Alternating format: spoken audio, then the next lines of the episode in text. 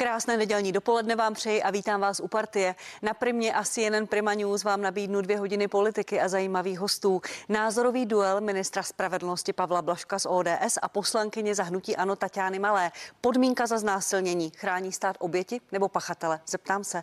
A velká politická diskuze s účastí dvou místo předsedkyní sněmovny Olgy Richterové z Pirátské strany a Kláry Dostálové za Ano a také europoslance Jiřího Pospíšila z TOP 09 a poslance Jana Hrnčíře z SPD. Děkuji vám ještě jednou, že se díváte na partii. Právě začíná.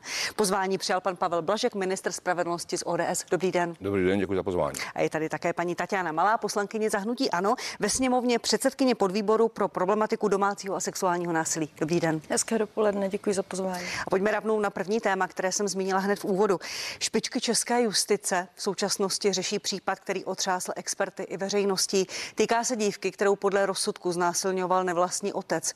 Může původně soud poslal na tři roky do vězení. Odvolací senát v Brně mu ale trest zmírnil na podmínku. Dívka se pak pokusila vzít si život. Nejdříve probereme konkrétně tento případ a pak jeho dopady, jestli souhlasíte, pane ministře a paní poslankyně. A já začnu vás, pane ministře, v pátek. Na konci týdne soud vysvětlil, proč udělal podmínku eh, v tom odvolacím řízení. Vy jste pak napsal, že to vyvolalo u vás některé právní otázky, které bez znalosti spisu nelze relevantně posoudit. Pojďte mi to prosím přeložit do ličtiny. Máte těch otázek víc, nebo se vám něco nevysvětlilo, nebo naopak těch otázek mohlo přibýt? Tak já začnu tím, že v podstatě my se nevěnujeme jenom tomu případu, který je v médiích. To znamená, že je běžné, že zkoumáme různé typy rozhodnutí soudů a já mám vlastně jednu jedinou možnost, co mohu udělat, to je tzv. stížnost porušení zákona, ale tu můžu podat nejvyššímu soudu pouze tehdy, pokud mám za to, že byl porušen zákon proto ty právní věci. No a pokud je o to odvodnění toho rozhodnutí, tak úvodem musím říci, že ono už to není tak černobylý příběh, jak to bylo v těch prvních dnech, poté, co nebylo známo to odvodnění, kdy to vlastně vypadalo eh, mnohem hůř, než to vypadá teď. No a pokud je o to ze spisu, podívejte, já vlastně můžu napadnout u toho odvolacího soudu jedinou věc a to je to, jestli uložený trest byl uložen v souladu se zákonem. Zákon jednoznačně říká, když se dokládají podmíněné tresty, tam jsou nějaké podmínky, které se musí naplnit a ne všechno je úplně jasné z toho odůvodnění toho rozhodnutí. To znamená, je nutné nastudovat ten spis a pak se rozhoduje, jestli podám ten prostředek, který běžně podávám. Byl bych rád, aby to působilo, že v médiích se objeví nějaký případ a my najednou zasahujeme. Ale je, je dobré, aby diváci také věděli, že i když to podám, tak já se nemohu domoci zrušení toho rozhodnutí. To může jedině nejvyšší státní nástupce, pokud podá takzvané dovolání. Já si mohu domoci pouze takzvaného akademického výroku a ten taky by byl hmm. prospěšný, že ten nejvyšší soud by řekl určité limity toho, eh, toho ukládání třeba podměných trestů nebo něčeho jiného. Ale poslední věta tím, že ten odvolací soud rozhodoval pouze o trestu, on už se nezabýval podstatou toho případu, tak opravdu je tam jediný limit, zda uložený trest odpovídá zákonu. Není to o tom, jestli je to etické, to uložení, není to o tom, jestli je to společensky přijatelné, je to pouze o tom, jestli soud udělil zákonný trest. Soud eh, v Brně, odvolací soud vysvětlil tu podmínku eh, tím, že dívka eh, ten sexuální vztah navázala sama, když jí bylo 15 let. Nicméně uznává, že potom řekla ne a muži dál znásilňoval ten nevlastní otec. Opravdu vám to přijde méně hrozné a vlastně nečernobílé? Ne, ne, ne, nečernobílé je na tom to, že z toho udůvodnění, a já teďka nechci, ta rodina se možná dívá, to tady fakt nechci nechci tak úplně pitvat, ale prostě některé chování té oběti nebylo tak, jak bylo popisováno v těch prvních dnech. To je celé. Jo? Nic víc tomu nechci říkat, já se nechci nikoho dotýkat, ale ten příběh je složitější, než původně vypadal. Tím neříkáme, ten podměný trest měl být uložen. To budeme hmm. zkoumat teprve. Jo? Ale už to není tak. Víte, celá ta mediální a vlastně i na internetu jak to mám teďka říct, nikoli aféra, použiju, ten, ta pozornost byla způsobena tím, že jeden novinář byl u toho vyhlášení rozsudku. A protože má jenom určitý prostor, i v, i v těch médiích, kterých píše, byly to novinky, tak tomu napsal určité věty. Na základě toho vznikla taková ta mediální bouře. A teď si doplňme informace, jak ten příběh vlastně byl. A tady říkám, že to není tak černobílé, jak to vypadá, tím ale vůbec nehájím toho pachatele a podobně. To je jiná věc. Ale jenom říkám, není to tak úplně černobylý příběh, jak to původně vypadalo, protože tam z toho třeba vyplývá z toho odůvodnění a já mu jsem závislý pouze na tom, co tam píší, že také šlo o složitý vztah mezi matkou a tou dcerou, že, to, že do určité míry to mohla být pomsta té matce nebo něco takového. A to už je jiný příběh než ten, než ten, co nám byl popisován v těch prvních dnech, než nebylo známo tu odůvodnění. Nic víc, nic méně. Rozumím, ale pořád ještě doplním, že pořád ta dívka byla eh, mnoho let nebo mnoho měsíců znásilňována a vydírána pornografií. O tom se vůbec nepřu a nehájím pachatel. Je jenom pro, pro doplnění. Eh, paní poslankyně, vy jste četla to zdůvodnění odvolacího soudu, vašich otázek, možná toho rozhořčení, když jste mluvila v médiích po té, co ten případ byl opravdu nasvícen a veřejností sledován, ubylo? A úplně neubylo. Já souhlasím s tím, že je velmi nešťastné, když se zveřejní pouze část těch faktů a to byl i důvod, proč já jsem říkala, že umožníme na podvýboru pro problematiku domácího a sexuálního násilí společně s podvýborem pro justici vystoupit těm členům toho trestního senátu, který, který tu věc rozhodoval, protože skutečně v médiích byla pouze část a na to jsem upozorňovala. To si myslím, že je velmi nešťastné, ale myslím si, že z úst mých i z úst pana ministra spravedlnosti by tady určitě mělo zaznít že sex prostě, když s ním člověk nesouhlasí, tak je prostě trestný už dnes a bez ohledu na to, že s tím někdy na začátku, kdy si ta oběť souhlasila. Eh, já myslím, že je potřeba tohleto neustále zdůrazňovat, protože eh, od té doby, co toto téma řeším, tak se s tím skutečně ve společnosti setkávám, kdy spousta mužů řekne, ale když jako s tím na začátku souhlasila, tak už je to v pohodě. Tak je potřeba říkat, že i v dnešní době je v okamžiku, kdy ta žena během sexu řekne, že už nechce a ten muž bude násilím pokračovat, tak už dnes je to trestné trestné. Takže uh, máte pravdu v tom, nebo má pan ministr pravdu v tom, uh, že bylo velmi nešťastné to, uh, že jsme se dozvěděli pouze část. Na druhou stranu uh, se nedomnívám, že tohle to jakýmsi způsobem jsou polehčující hmm. okolnosti pro toho pachatele, protože té dívce bylo 15, uh, on byl, uh, jako byl, byl její otčím jo, a myslím si, že uh, potom jí vydírat tím, že si s ní pořídil nějaké pornografické materiály a tak dále, to je prostě skutečně jako zahranou. K tomu se chci dostat, protože... To není sport to vůbec nejsme ve sporu. Uh, dámy z iniciativy pod Svícnem, paní Studená, paní poslankyně Urbanová říkají, že by to mohlo uh, nastolit nebezpečný precedent ve vnímání v společnosti oběti, že pokud s někým už někdy mám sex dobrovolně, tak když potom uh, mě znásilní, vlastně to není tak strašné. Přesně tak, to, to potom povede k tomu, že budeme říkat, že není možné znásilnění v manželství nebo v partnerském vztahu. A to je potřeba tady taky říct, že řada znásilnění a jejich drtivá většina se odehrává v současné době v blízkých vztazích, nejsou to znásilnění v parku, jako to byly dřív. I proto jsme eh, vlastně se dohodli na tom, že změníme definici znásilnění a já na tomto místě děkuji ministerstvu spravedlnosti, že v tomto skutečně bylo konstruktivní a že jsme našli tu dohodu. Ale myslím si, že opravdu v tom veřejném prostoru tyto věci musí zaznívat velmi, velmi hlasitě. Děkuji, eh, pane ministře. Ten případ eh, uzavřeme a dostaneme se k té obecné rovině, to, mm-hmm. o tom, mhm. jak stát eh, trestá, trestá znásilnění. Co bude, vy jste řekl, že ten případ je složitý, těžko se něco zvrátí, jste, říz, jste řízený opravdu přísnými pravidly.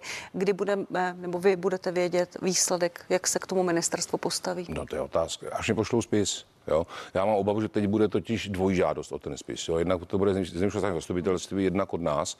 Ten spis někdy dorazí, jo? nevím kdy, a pak je to otázka třeba měsíce, kdy, kdy přijde nějaké rozhodnutí. Já ještě, jestli dovolíte, tam se otevřela otázka třeba ukládání podmíněných trestů, těch násilných trestných činů, nejenom znásilnění. Tady jenom potřeba si uvědomit, že vlastně to volání, aby nebylo možné uložit podmíněný trest Jo?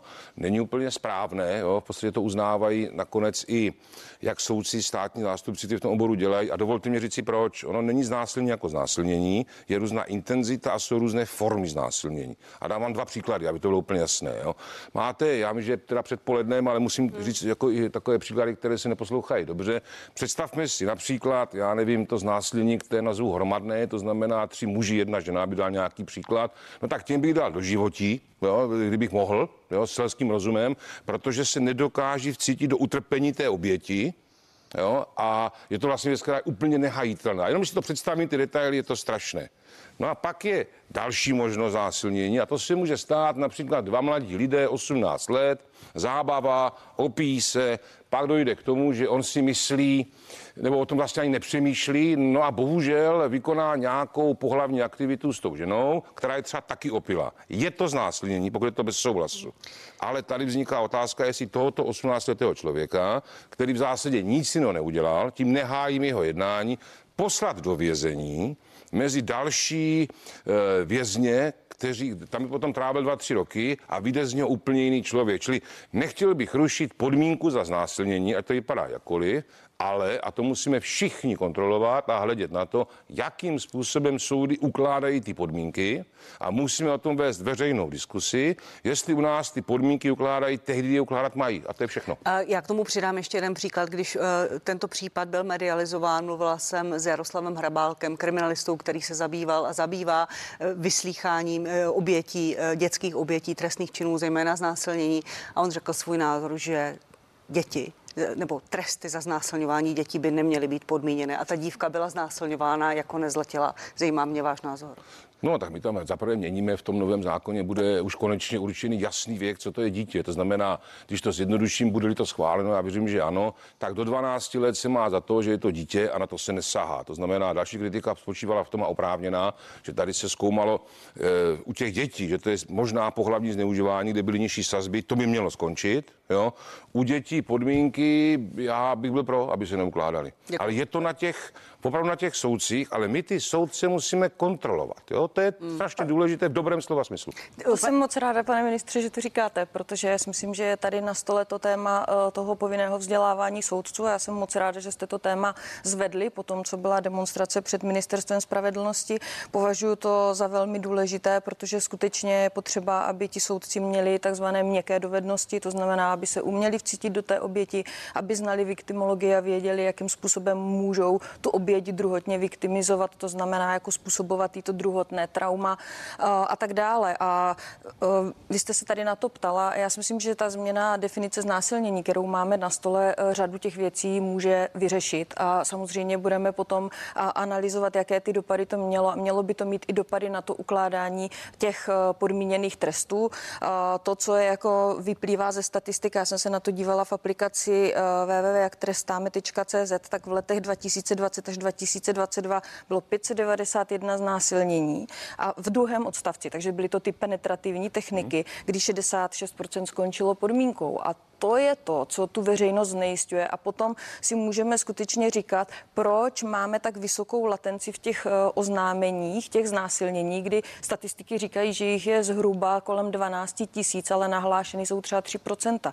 A to je to, eh, čeho bychom se měli snažit docílit, aby skutečně ta veřejnost tu důvěru v ty orgány činné v trestním řízení a soudy měla. Paní poslankyně Malá tady už ta čísla řekla, každý druhý eh, pachatel znásilnění odchází v Česku od soudu s podmínkou zhruba 12 12 tisíc násilnění je podle organizace Bez trestu v Česku spácháno, jen 5% z toho oběti oznamují. Pane ministře, chrání stát oběti nebo pachatele, když vidíme, že soudci často přihlížejí k, osobním důvodům toho pachatele, často, často se zabývají tím, co by ten trest pro něj znamenal. Neměli by spíš přihlížet k tomu, co to opravdu znamená pro oběť, protože znásilnění je trauma a často se mluví o vraždě duše. Tak já předpokládám, že přihlížejí, ale já nemohu ručit za každého soudce, kterých je asi tři tisíce, jak rozhodují. Jo? Toto prostě se nedá. My můžeme s kolegyní tvořit obecné předpisy, Oni mají nějak působit podle těch, podle těch obecných předpisů a tedy o to, abychom vedli veřejnou diskusi třeba o tom rozhodnutí, které se hrálo v Brně nebo o nějakých jiných. Ale víte, ještě je potřeba říct jednu věc. Jo. Ti soudci na rozdíl od nás vždycky vidí jak toho pachatele, tak vidí tu oběť. Na základě toho to nějak vyhodnocují. To nám chybí. My, my to vedeme abstraktně, a teď já předpokládám, já jsem vlastně objel skoro až na dva, skoro všechny soudní kraje a všude jsem se ptal předsedu okresních soudů i krajských i státních zástupců na tuhle otázku v zásadě, jestli, jestli chtějí redefinici znásilnění a jaké jsou s tím zkušenosti. No a vlastně v podstatě paradoxně to byly zejména soudkyně, které jenom upozorňují, že máme 70% žen v soudnictví. To není maskulinní skupina soudců, která je nějak necitlivá k ženám. Tak to není. Měli spoustu pochybností o té přísnosti a na základě konkrétních zkušeností. Takže já nechci radit, ale to, že si třeba paní poslankyně chce pozvat ten senát na podvýbor, je jenom dobře, protože ty konkrétní zkušenosti z praxe znají ti soudci. Já ne. Jo? To je, a měli by to s nějakým způsobem odvolat, proč to dělávají takto a ne jinak. My to nevymyslíme. Jo? A ještě na poslední věta, my se moc nelišíme třeba od Německa jo? v tom ukládání trestů. Za, za prvé, stejně jako v Německu po vraždách, je to nejčastěji a nejpřísněji trestaný čin.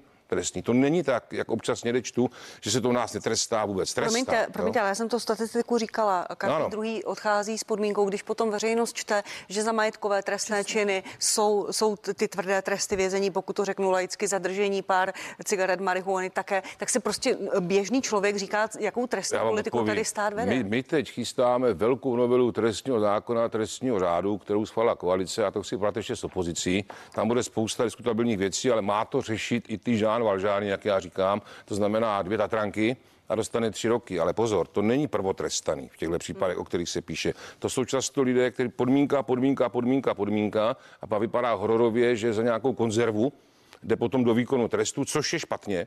A i, i tohle chceme řešit eh, v tom, co budeme navrhovat. Jo? Ale není to jednoduchá otázka, ale já vám rozumím, máte v tomhle pravdu, ale zase i u těch majetkových věcí je potřeba znát ta, ta konkrétní data. Pokud je o drogovou, a já jsem moc dlouhý, omlouvám se, Já vám dám prostor. to, to bude muset projít širokou diskusí, že jsou názory, že určitá část společnosti, zejména mladší lidé, že to je u nás příliš přísné, ale vsadím se, že starší generace na to má úplně jiný názor. Jo, to znamená, pro ně slovo droga, jakákoliv, vlastně znamená něco, co by vůbec nemělo být.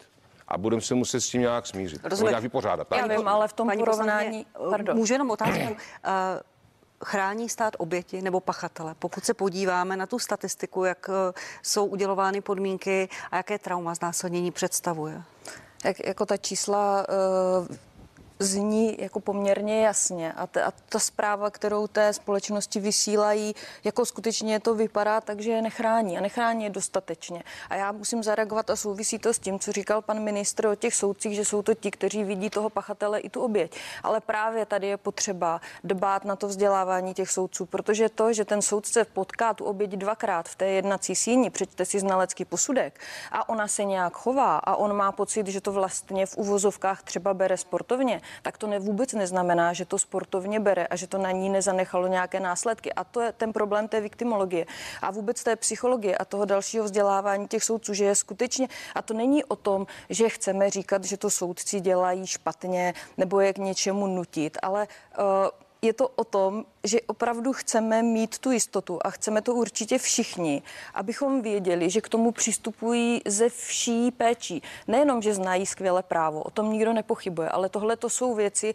a myslím si, že třeba zrovna opatrovnické věci a věci toho sexuálního a domácího násilí by si skutečně zasloužili to povinné vzdělávání u soudců a ty specializované senáty. Justiční akademie školí a školí dlouhodobě. Problém je v tom, víte- že to není povinné pro všechny. A vy víte, pane ministře, že jsou tam vždycky ti stejní No soudci, já vím, ano, to je školy. pravda. My se vlastně, a to je jako v každé profesní skupině, jsou ti, kteří se tomu věnují více, a pak ti, kteří se tomu bohužel věnují méně. Ale my jsme třeba od 1. ledna zavedli už specializované senáty na sexuální záležitosti, aniž byl ten případ eh, takhle venku. Či ne, Ale nebylo zatím je to opravdu marginální mediální věc vlny. na některých Problém je v soudech tom, jenom. že existuje nález ústavního soudu, který na dřívější pokusy státu zavést povinné školení pro soudce reagoval tak, že to stát nařídit pod zákonným předpisem a vlastně zákonným nemůže, protože soudci jsou nezávislí. Ale A teď se bude muset, já s tím souhlasím a budeme se muset do toho nějak starý dostat. 20 no. let. Tak. no to já vím. A o povinném vzdělávání soudců, Ale je- o redefinici znásilnění se budeme bavit za chvíli. Se mnou ve studiu zůstává ministr spravedlnosti Pavel Blažek a poslankyně Tatiana Malá. Sledujete partii. Teď krátká přestávka. Děkuji, že si přes ní počkáte.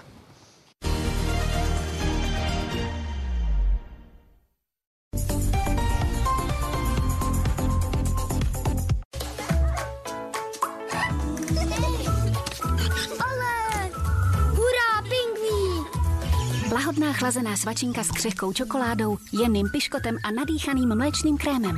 Kinder Pingví. Tak chutná pauza. Svět, kde pohodlí může být ještě pohodlnější. Pohodlí vozů Citroën teď pořídíte za nižší ceny. Třeba nový Citroën C4 od 414 900 s pětiletou zárukou. Je tady McChicken. Spicy McChicken. A taky McNuggets. Spicy Chicken McNuggets. A my představujeme limitku. Spicy limitku. Příjemně pikantní kuřecí novinky právě teď v Mekáči. V Jízerkách upravujeme 250 km běžeckých tratí. Vrcholem zimní sezony je závod Čes Jízerská 50. Sami jsme vášnivými běžkaři, proto tratím věnujeme maximální péči.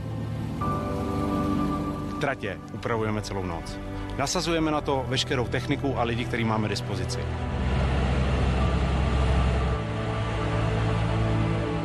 Poslední návštěvníci ji opouštějí ve dvě hodiny ráno a první přicházejí kolem páté.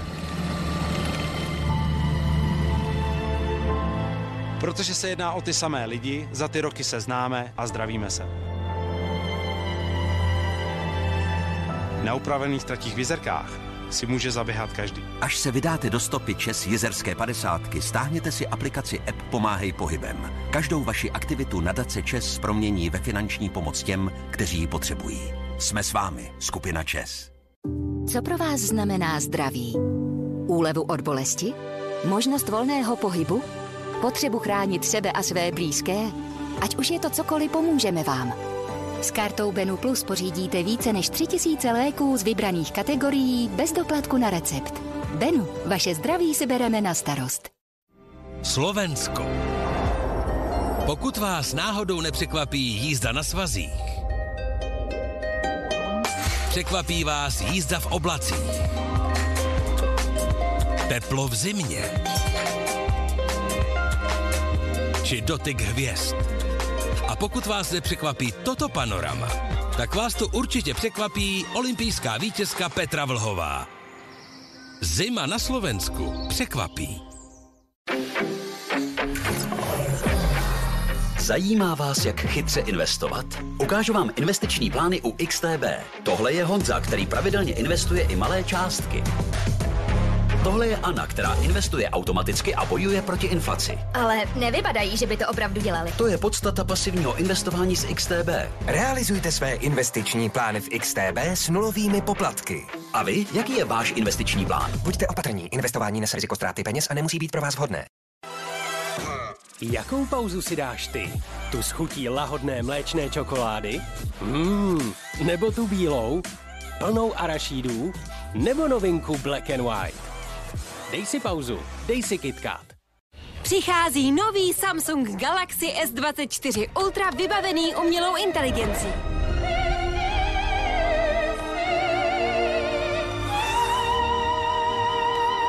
Předobjednej nyní. Pouze na Samsung.cz získáš exkluzivní barvy a balíček bonusů. Samsung. Akuvrtačka se dvěma akumulátory a rychlo nabíječkou zdarma jen za 1199. Hecht, specialista na zahradu. Nové palete Intensive Color Cream.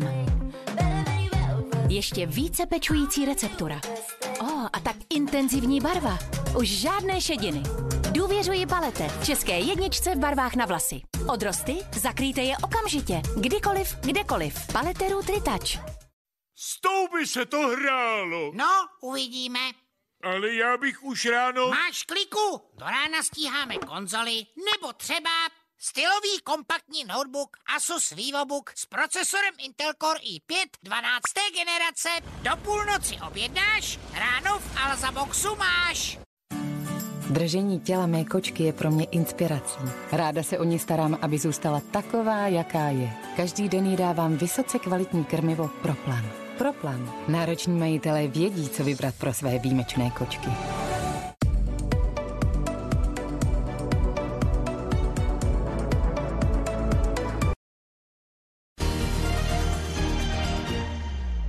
Krásné nedělní dopoledne na Primě asi jeden uh, Prima News sledujete partii. Děkuji vám, že jste si počkali uh, přes krátkou přestávku se mnou ve studiu pan Pavel Blažek, minister spravedlnosti a poslankyně zahnutí Ano Tatiana Malá. Vedeme diskuzi o redefinici znásilnění trestní politice státu v této oblasti. Pane ministře, skončili jsme u povinného vzdělávání soudců. Vy jste zmínil uh, nález ústavního soudu, že soudci jsou nezávislí, nechtějí se povinně vzdělávat. Budete mít tu ambici zavést tento institut povinné vzdělávání soudců i v této oblasti? No, tu ambici máme, ale musíme to udělat tak, aby nám to nezrušil ústavní soud, že zasahuje do nezávislosti soudců. Ambice je, jo, nějak to uděláme, ale znovu říkám, aby byl objektivní, spousta soudců se zúčastňuje. Jo? A to není jenom o sexuálním násilí, o jiných věcech. A to doškolování, pak to mám nazvat, se zúčastní. Jo? Zúčastňují. No a pak jsou ti, kteří ne. Máte vždycky dvě možnosti. Buď je to veřejná forma tlaku, to znamená, proč ti a ti nechodí, proč ne, vůbec bych se tomu jako nebránil, a to není špatného. No a nebo vymyslet nějaký způsob, aby tam chodit museli, ale to se musí právně dobře udělat. A paní poslankyně, měl by stát donutit soudce se povinně vzdělávat i kvůli takto citlivé oblasti, jako je domácí sexualizované násilí? Já nechci, že by je měl nutit, ale měl by je k tomu motivovat ty soudce, protože to není dobrá zpráva pro lidi, že uh, možná, možná toho pachatele bude soudit nebo soudce, uh, který je v té oblasti vzdělaný a možná taky ne. A to si myslím, že by mělo být jednotné. Já jsem teda z toho posledního vašeho jednání nebo tiskovce, kterou jste měli, tak jsem z toho pochopila, že to dělat budete, že ano. zavedete to povinné vzdělávání soudců. Takže uh, já můžu slíbit, že uh, za podvýbor to rozhodně budeme podporovat, jak budeme moct. A myslím si, že je to správná cesta. Měli bychom se bavit také o povinném vzdělávání státních zástupců. To si myslím, že je taky docela důležitá věc, ale je otázkou, jestli se nám to prostě podaří, ale teďka je uvesla pěti koalice, takže je to hlavně míč na jejich straně. U státních zástupců to nařídit lze, to je jiná soustava. Tam to lze a podle mě chodí na ta školení. Tam to nařídit lze. U A pa- soudu ne. Pane ministře, To ne s- tak jednoduše. s, u- s opozicí jste se shodli na redefinici znásilnění, neznamená, ne, velmi ve zkratce řečeno. Podle návrhu by se už mělo opouštět od, té, od toho konceptu silou vynoceného pohlavního styku, bude to definováno jinak.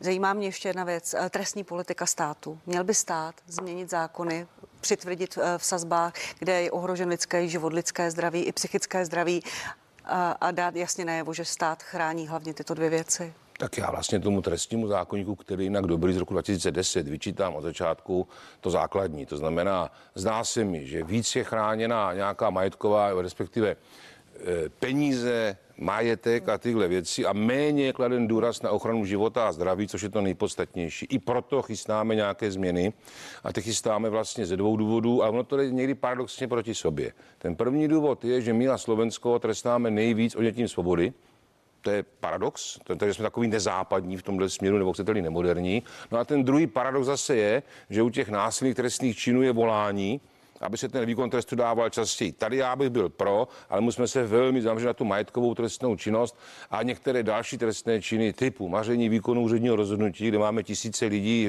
ve výkonu trestu svobody a možná by stačily tresty jiné, zejména peněžité tresty nebo ty náramky, které snad už teďka po deseti letech různých jako šlených věrových řízení by mohly fungovat. Paní poslankyně Malá, podpoříte jako opozice tuto snahu? Určitě v tomhle se s panem ministrem shodneme. Já také souhlasím s tím, že uh, tresty mají padat především, nebo ty nepodmíněné tresty mají padat především uh, u těch trestů uh, spáchaných na zdraví, životě, důstojnosti a tak dále. Uh, a nikoliv, aby byly ty tresty za majetkovou trestnou činnost přísnější, nebo jak se často uvádí ty příklady, kdy si nějaký senior uvaří z marihuany nějakou mastičku a ve finále to skončí tak, že je nepodmíněně odsouzen. V porovnání s těmi tresty, o kterých jsme se tady bavili a s tím, že 66% pachatelů znásilnění bylo eh, odsouzeno eh, za znásilnění podmínkou, tak to si myslím, že je nepřiměřené, takže určitě tohleto podporovat budeme a je nejvyšší čas. Děkuji. Dovolte ještě jednu otázku, eh, která se nepřímo vztahuje k tomuto tématu, protože celý týden, kdy tady vedeme tuto citlivou eh, a velmi důležitou debatu, podle mě eh, neprošla senátem Istanbulská úmluva, úmluva Rady Evropy o prevenci a potírání násilí vůči ženám a domácího násilí. Pane ministře, vy jste potom na Twitteru, vy jste v Senátu mluvil, o dva hlasy neprošla ta úmluva a vy jste napsal na, na sociální síti, že tu úmluvu a její přijetí zkomplikovalo sporné ideologické termíny. Takže jde o gender, o slovo gender. No v zásadě ano, ale já jsem, poz... já jsem jenom komentoval na Twitteru, jak ta diskuse probíhala a proč já si myslím, že to neprošlo. No, prostě kdyby tam byly praktické úkoly jednotlivých, pro jednotlivé státy typu aby byly všude e, lepší starost o oběti, aby byly e, linky důvěry a podobně, tak by nebyl vůbec žádný problém, aby se to trestalo, což mimochodem v době uzavření té smlouvy to trestání v některých státech Evropy bylo, že by se tomu až nevěřila, jako třeba Bulharsko a podobně. Jo? Tam vlastně to skoro nebylo. Když to přeženu, to nebyl náš případ. No a pak tam bohužel napsali takový úvod, který vyvolává diskuse. Jo? A to znamená například slovo Vel- gender, diskuze. mezinárodní kontrola, to znamená odevzdání částí, tak to působí, prosím vás, působí odevzdání části výkonu naší trestní jurisdikce Promiňte, kam si jiná tohle a jako to je ten problém. Věříte, No. že by se to opravdu stalo, to, co tady popisujete a to, čeho se bojí eh, kritici té úmluvy? Já vám můžu říct jedinou odpověď. Vláda to schválila, předložila Senátu, To znamená, já mám tohle za sebou, no a v Senátu probíhala dlouhá debata, mnoha, mnoho hodin o těchto věcech. Hmm. Ale hlasování dopadlo, dopadlo. Já to můžu jenom komentovat. Jo, jak to bylo. Je úplně jedno, co si já myslím, že nemám hlas v Senátu. Uh, rozumím. A ty argumenty, které v Senátu, v Senátu padaly, že se senátoři bojí indoktrinace dětí, že se bojí, že se budou plést hlavy dětem, obchodovat s dětmi, že to zničí tradiční rodinu. Ty obavy vy sdílíte? No, byly tyhle jako nejvíc vyhrocené obavy. Nezdílím, ale prostě je pravda, že to slovo gender, které se používá už mnoho let, no, 30, 40 nebo kolik, jo, tak vyvolává v některých politických skupinách, třídách určité obavy, jakým způsobem to bude ideologicky vnímáno u nás. Jo? A to je ten problém, který tam nebyl tak podle mě za pět minut to Senát schválil, že tam té umluvě jinak, pokud je o tu praktickou stránku, není co vyčítat. A chci ještě říct, my vlastně absolutní většinu toho už máme. Ale zbytečně to je upovídané, ta umluva, No a to vedlo k tomu, že byl upovídaný Senát a rozhodl, jak rozhodl. Děkuji, paní poslankyně. Eh, mnoho známých žen vyjádřilo velké zklamání po té, co ta úmluva o dvohlasy neprošla Senátem. Eh, vnímají to jako symbol toho, že pokud by ta úmluva byla ratifikována, společnost vyjádří, že netoleruje domácí sexualizované násilí a další věci, které ta úmluva popisuje. Vy byste pro ně zvedla ruku? No, já osobně bych pro ní ruku zvedla, a, ale musím říct, že klub ano to vidí jinak a bohužel se kolegům nedivím, protože on to tady už nastínil, nastínil pan ministr. Bohužel e, ta istambulská umluva e, dostala takové renomé a, a takovou reklamu, e, že skutečně pro řadu lidí, kteří se tomu podrobně nevěnují, je to problém.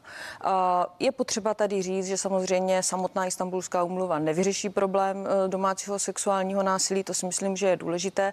Na druhou stranu eh, nějaké, nějaké nějaká zpráva směrem k veřejnosti, to samozřejmě je. Na druhou stranu já také nezdílím ty, ty obavy, které uh, tam zaznívaly v tom Senátu a, a není úplně pravda, co říká pan ministr, že jako drtivou většinu věcí máme. Třeba nemáme ty krizové linky, které by zřizoval stát. Všechny krizové linky, které dnes tady fungují, tak uh, fungují na bázi neziskovek. Máme málo asilových domů a těch věcí, které tam, které, které vlastně jsou návodem pro to, co bychom v té oblasti měli dělat, tak ty jsou dobré, ale já věřím, že se z toho budete inspirovat uh, jako tato vláda a uh, že třeba některé z těch věcí. Jako těžká věc, my třeba máme tu síť těch 75 sídel probační a mediační služby, kam každá oběť může jít. To není v každém státě. Jo. Ono je to úhel pohledu. Já nedokážu všechno, ale většinu si myslím, že ano.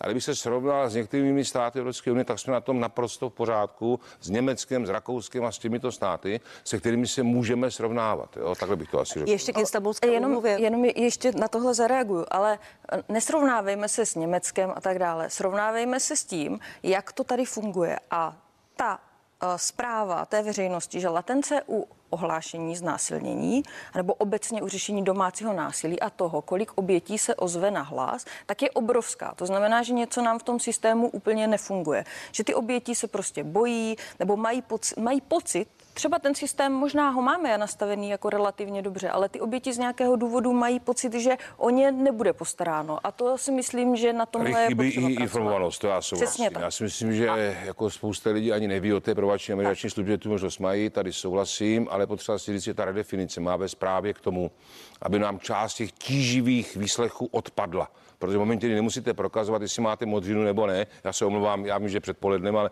musím říkat tyhle příklady, tak ty výslechy budou vypadat jinak než teď. Rozumím. A i ta uh, znásilňovaná dívka, o které jsme se bavili, o tom jejím případu hned na začátku, v médiích říkají Anička, tak má strach, že uh, ubyde zase jenom žen, které budou chtít hledat spravedlnost a nahlašovat na znásilňování. Ještě k ústavnilské umluvě, paní, paní poslankyně.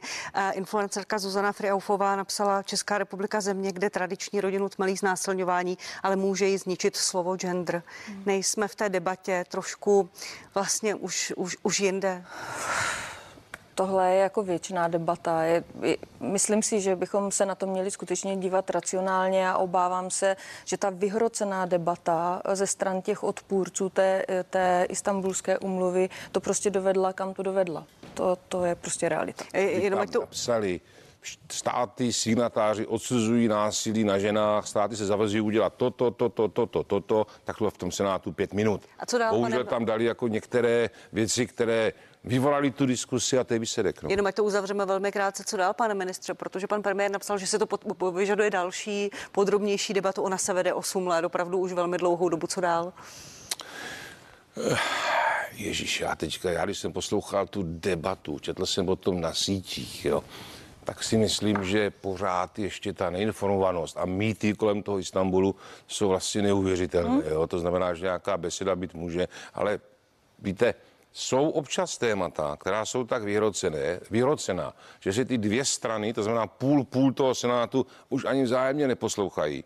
Hm. Kdyby to bylo ve sněmovně, to... To, si, to si musíme říci, tak ta debata je mnohem, mnohem delší a taky iracionální. Ne ode všech, ale byla by taky iracionální. To tak prostě je. Tak moc krát vám děkuju. Pojďme na další téma. Eh, Další významné právní téma z tohoto týdne, protože ústavní soud řekl jednu důležitou věc. Vyjádřil se k obstrukcím eh, a práci sněmovny a zároveň řekl, že snížení mimořádného navýšení penzí z loňského roku není pro, protiústavní.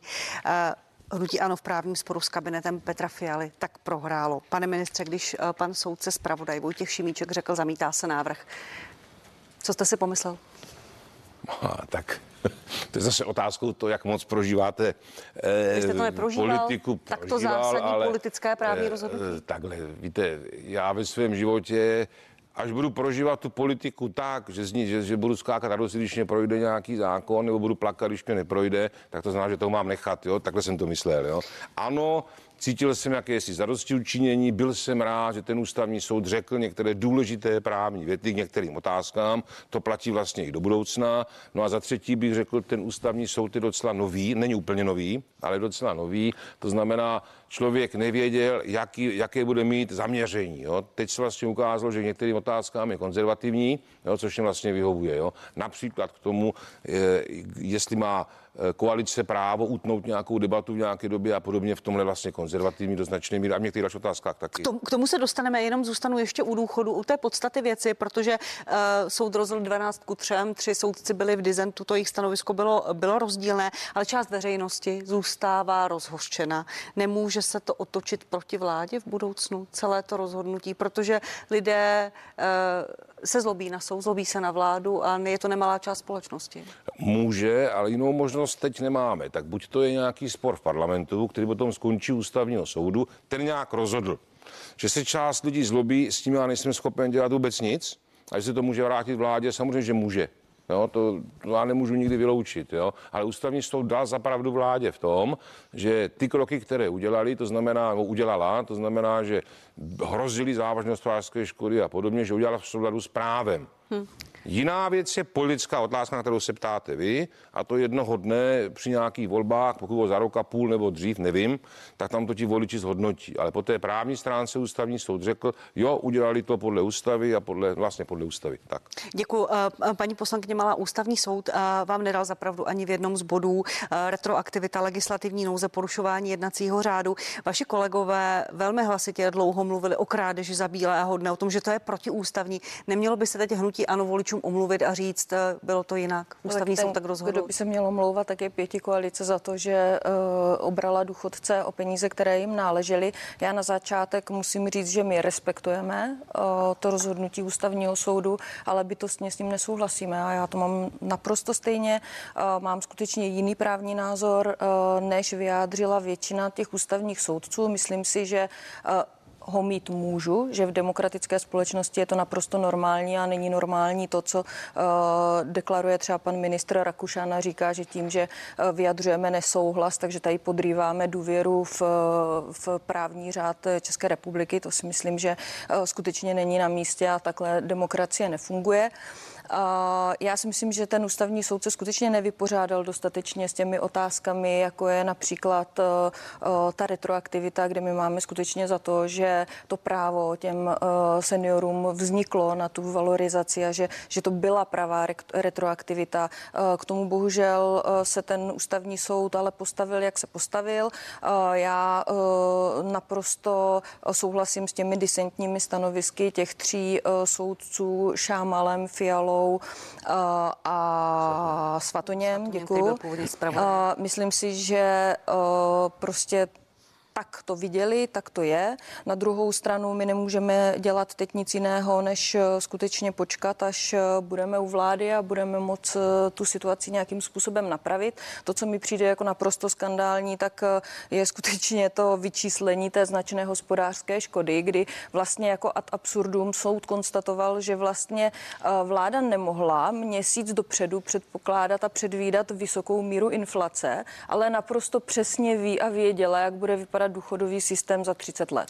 A... Tak to je, to je věc. A navíc, a já to musím říct, už v době, kdy eh, se konalo to zasedání toho pléna, to bylo nařízeno to jednání, tak už v té době došlo ke změně toho valorizačního vzorce, kdy vlastně ty důchody už eh, se nevypočítávala ta řádná valorizace vlastně z jedné poloviny reálný mes a inflace, ale o jednu třetinu mest a inflace. Takže to, to vyčíslení té značné hospodářské škody, když pominu to, že považovat eh, důchod, na který si ti lidé celý život platili sociální pojištění eh, a pracovali eh, pro tuto zemi, tak vyjadřovat to za hospodářskou škodu já považuji fakt za nehorázné. Nechám reagovat, pane ministra, pak se k vám ještě vrátím, paní poslankyně. Ta slova o značné hospodářské škodě, to vám vyčítala nejenom opozice, ale citlivě to vnímají i seniori. Znovu se ptám na ten dopad do celé společnosti, pane ministře. Byť eh, je tady nález ústavního soudu, vláda nějak rozhodla celé to vaše zhodnocení. Tak já bych jenom zareagoval. Všecko korektní, jenom obrala důchodce vláda. Ona to nezvýšila o tolik, než bylo plánováno, jak budete neslali. Obrala důchodce by samozřejmě nedostali nic. Jo? Musíme si uvědomit, zhruba tisíc, naše, on ten ústavní soud ale vlastně dal ty limity, které jsou důležité. On vlastně řekl, v ústavě je napsáno, jo, že každý má nárok na přiměřené hmotné zabezpečení ve stáří. A to přiměřené se určuje podle situace, v jaké je stát a v jakém je politické rozhodování v tu chvilku ve sněmovně nebo ve vládě. To se vlastně stalo, že bude možná názor voličů jiný, potom to se ptáte vy, no to máte samozřejmě pravdu, ale nedošlo k tomu, že by to vláda udělala nějakým způsobem, který je zakázaný.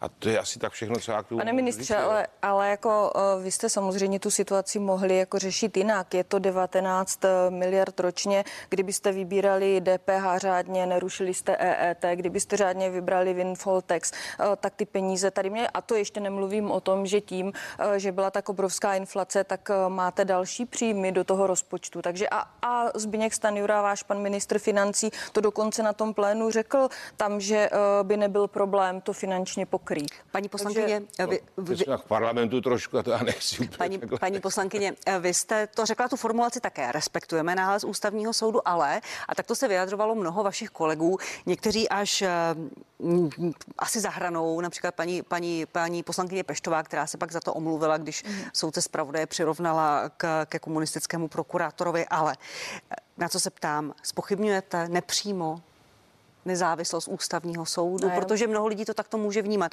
když čteme ta vyjádření vašich ne. poslanců. Z mých úst to nikdy neuslyšíte. Já nikdy nebudu spochybňovat nezávislost ústavního soudu.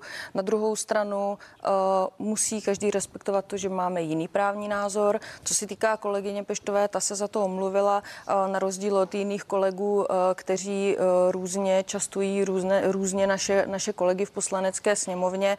Samozřejmě ten výrok nebyl úplně šťastný a byl podle mě za hranou, ale omluvila se a neměla problém se omluvit. A ne, nejde jenom o paní Poštovou, já jsem řekla, že se omluvila, ale uh, vyjadřování respektujeme, ale a pak tam přicházejí věty, ale které je... u mnoha lidí mu, mohou spochybňovat nezávislost Ale přeci to je ta demokracie. Prostě pokud s něčím nesouhlasím, tak ten názor můžu naprosto beztrestně vyjádřit a to bych byla strašně ráda, kdyby nám tady v České republice zůstalo. Děkuji mnohokrát pro tuto chvíli vám, paní poslankyně a pane ministře.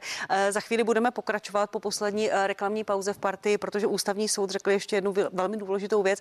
Vyjádřil se k obstrukcím práci sněmovny. Bude mě zajímat, jestli opozice změní svoji práci ve sněmovně, ale také, jak se zachová vláda. Za malou chvíli jsme zpátky.